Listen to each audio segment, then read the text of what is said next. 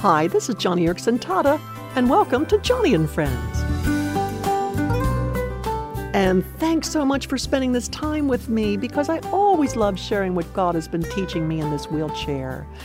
And one of those lessons uh, has to do with the way God looks at my, well, the way He looks at all of our hardships. Because looking back, I'll tell you, years ago when my diving accident happened, the one that paralyzed me, I, I know the Lord took no pleasure in it. It was a very sad day, and it's clear from Scripture that it pained God's heart to see me hurt, just as any compassionate father would have for his child. Yet, now get this, yet on the other hand, I know that my accident pleased the Lord. It pleased Him to permit it. He was as delighted then as He is now to work it all out for my good and His glory. So, which is it? I mean, was God sad my accident happened, or was he glad about it because he allowed it for good reasons as well as his glory? Does it sound a little confusing? Well, I can understand why. In some places in the Bible, God is described as grieving over affliction, and in others, he gladly wills it for those he loves. Well, I think this is one of the reasons why we Christians have such a hard time trusting the Lord with our pains and problems. And Dr. John Piper has a great way of explaining the way God looks at our suffering.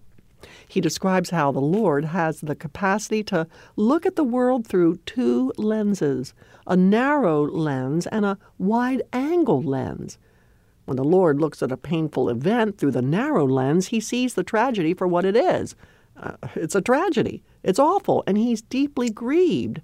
In Ezekiel 18, God says, I take no pleasure in the death of anyone, declares the Lord.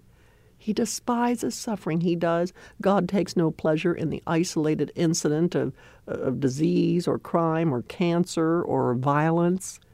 That's the view from the narrow lens. But when you widen the lens out, you get a different perspective, right? Because when God looks at a painful event through his wide angle lens, he sees the tragedy in relation to everything leading up to it, everything surrounding it, as well as everything that flows from it.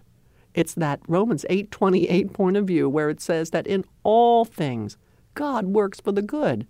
And elsewhere in Ephesians it says that God works out everything in conformity with the purpose of his will. And we all know that his will is always always good, right? This wide angle view on suffering reveals a kind of huge mosaic stretching into eternity. And it's this marvelous mosaic with all its parts of good and evil and dark and light and sadness and gladness. It's that mosaic that brings him such delight. I think one verse in the Bible that brings together both that narrow and wide angle way of looking at suffering is found in Lamentations chapter 3. Though God brings grief, he will show compassion, so great is his unfailing love, for he does not willingly bring grief or affliction to the children of men. You can trust God that your painful trial is part of a pattern, part of a mosaic, and you don't need a wide angle lens to see that. All you need is the lens of faith. Please try not to be short sighted about the suffering you're going through right now. Cancer, a bad medical report, yes, it's difficult. But remember that there's a beautiful mosaic of both light and dark days that one day will be revealed. Don't doubt the heart of God today. You will see all things from His point of view. Just use your lens of faith, my friend. Have faith.